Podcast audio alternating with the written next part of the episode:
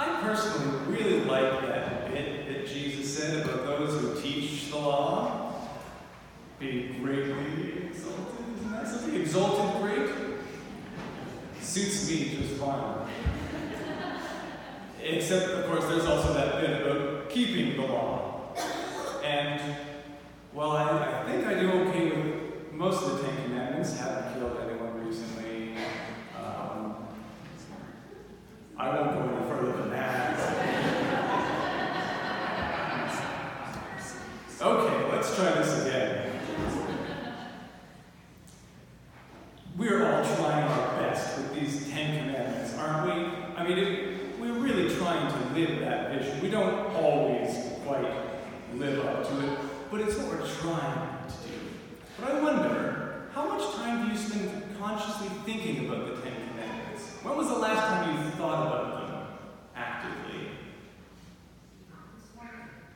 This morning. When you heard them read? Very good. I think these are one of the, these are one of those things that's in the background of our consciousness consciences all the time, right? It's something that's in the background of us, but we don't spend a lot of time thinking about it. And I realize the one time that I do think about the Ten Commandments is when they come up in some debate, usually in America, about the place of religion in public life. For instance, should we have the Lord's Prayer and Ten Commandments in schools? This is maybe such old news in Canada, but it still comes up pretty fresh in other parts of the world. What do we do with religion in the public sphere? And in some places, the Ten Commandments, like the Lord's Prayer, have become this symbol of, of a decline of the church's influence in society. And for some, this is a really big crisis. For others, this is a great, great thing to celebrate. But I think for us here, we're probably somewhere in the middle. We think, you know, our, our faith and these, these ethics that come out of the Ten Commandments, these are good things, these are good things for society. But we also recognize we live in a plural world. We live with a multitude of faiths, and we don't want to uh, impose our faith in a, in a harsh way on anyone else. So, as I come to the Ten Commandments, I'm thinking about the fact that over the last sixty years we have seen decline church attendance numbers, we've seen decline in the relative influence the church has on society, and I think that's interesting. Well, let's talk a bit about the Ten Commandments, but before we do, let's place them within the big story. So, we've been working through the narrative lectionary, so in one year we're hearing the whole story of Scripture from beginning to end.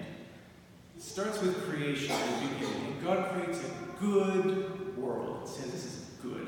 But very early in the story, we have the crisis, the problem, and the ten-cent theological word for that is the fall. We talk about sin, right? And that's that's anything that, that gets in the way of the flourishing of that good creation. So very early in the story, we see things are not going quite according to plan. And God, through the rest of the story of Scripture, is trying to set it right.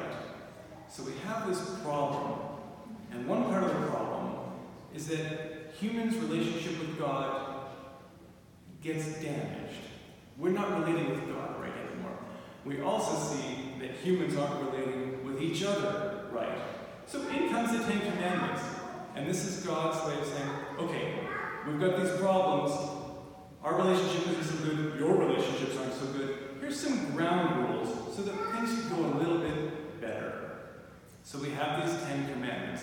And the first four have to do with how we relate with God, and the next six have to do with how we relate with one another. So, how do we love God? Well, have no other gods before this God. That's a good, that's a good start. Don't have any other gods. Don't make an idol for yourself. And my favorite, don't take the Lord's name in vain. Which, for some people, it just means try not to use God's name when you cuss. But I think it's much deeper than that. It's much deeper than that. It's don't claim that you're acting with God on your side unless you are. And it's very easy to deceive ourselves about that. We can do all kinds of things that we think right thing and claim that God is on my side. The most innocent version of this, I think, maybe maybe the most innocent, is when, uh, when a, a young man says to a young woman, well, God told me that I'm going to marry you. And she says, funny, she didn't say anything to me about that. But of course, this this gets nasty when, when big powers and governments claim that God is on their side in whatever war or crusade they're on. So don't use the name of the Lord your God wrongfully. Remember the Sabbath day, keep it holy. I like this one. Who, who's not up for a little bit more rest, right? Why not? We could use it. This is how we love God. Interestingly, loving God reflects back and is good for us. We get some rest out of the deal too. That's all right. Before I get into those commands that have to do with our relationship with one another, let's back up even further. So the first reading that we had from Exodus nineteen, before we get into the actual commandments, before it's the list of do's and don'ts, God says, I am calling you out, Israel, as my special people, a people who will be my special possession, a priestly kingdom, a holy nation. I've called you out of the whole world. The whole world is mine. All these peoples I could have chosen from. I've chosen you to be my special people. Before they got the commandments, before they even had a chance to get it right or wrong, it's not conditional. It's not conditional. They're called even before they did anything right, even before they did anything good.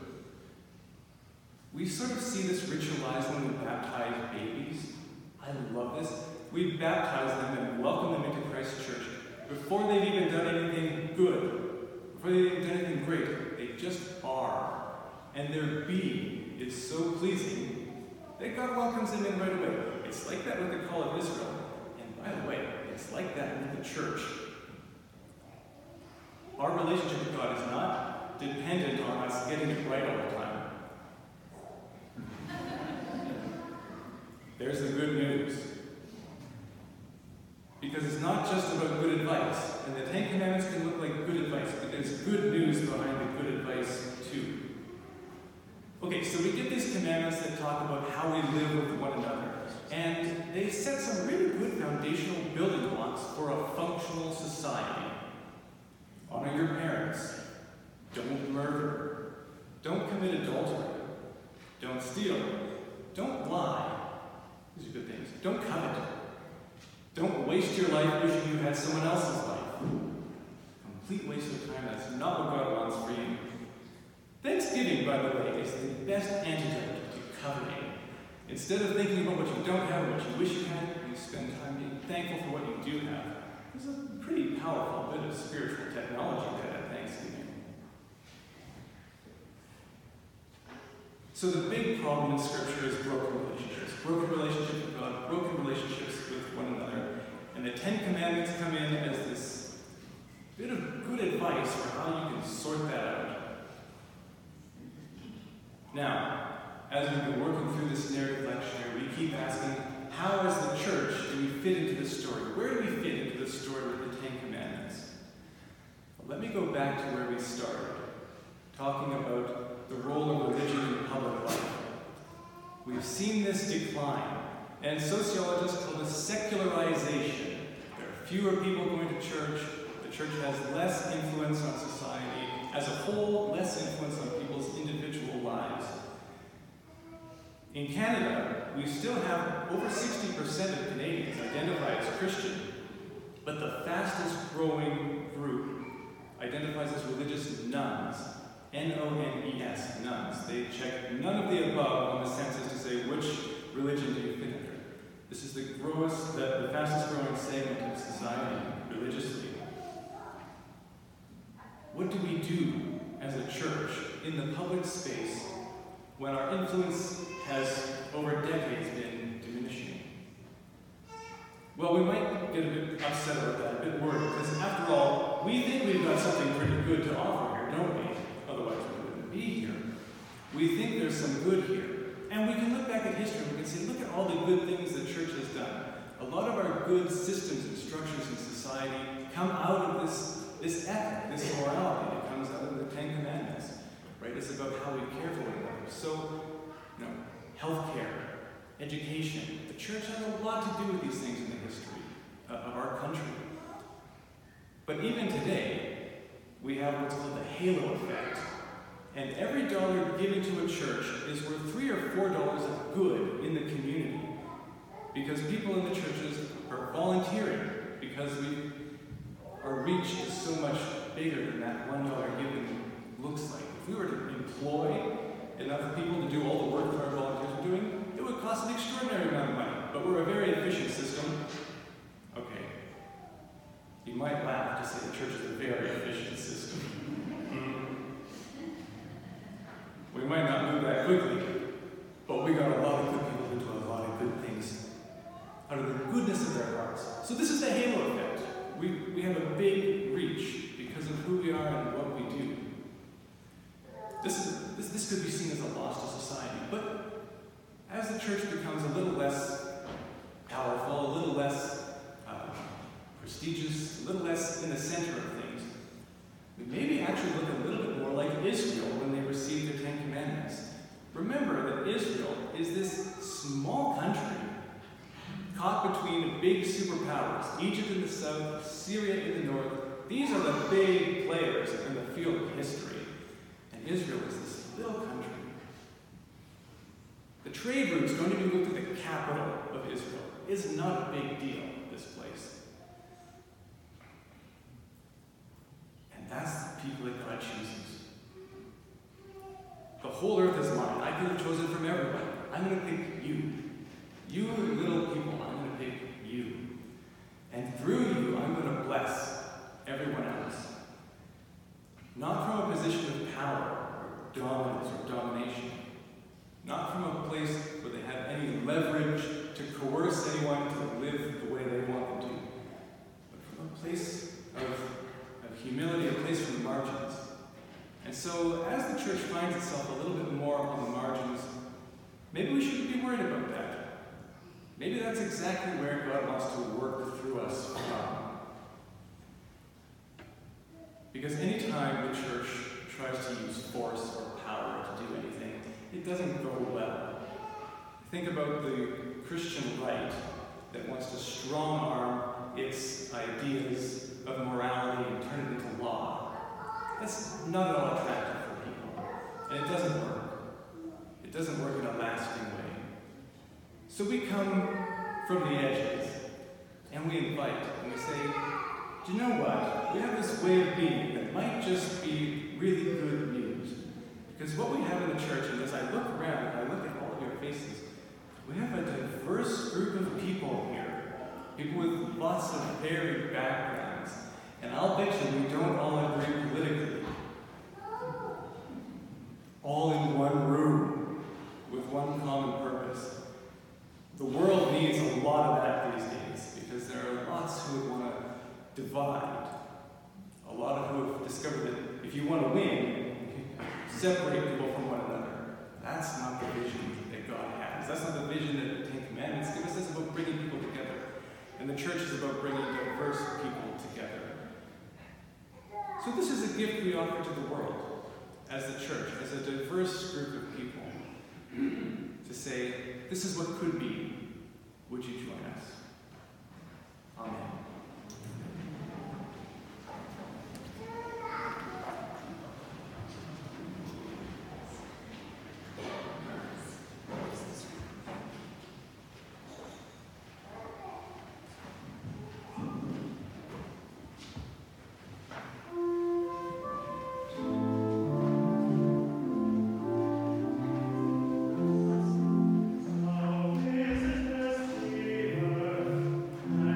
Thank you.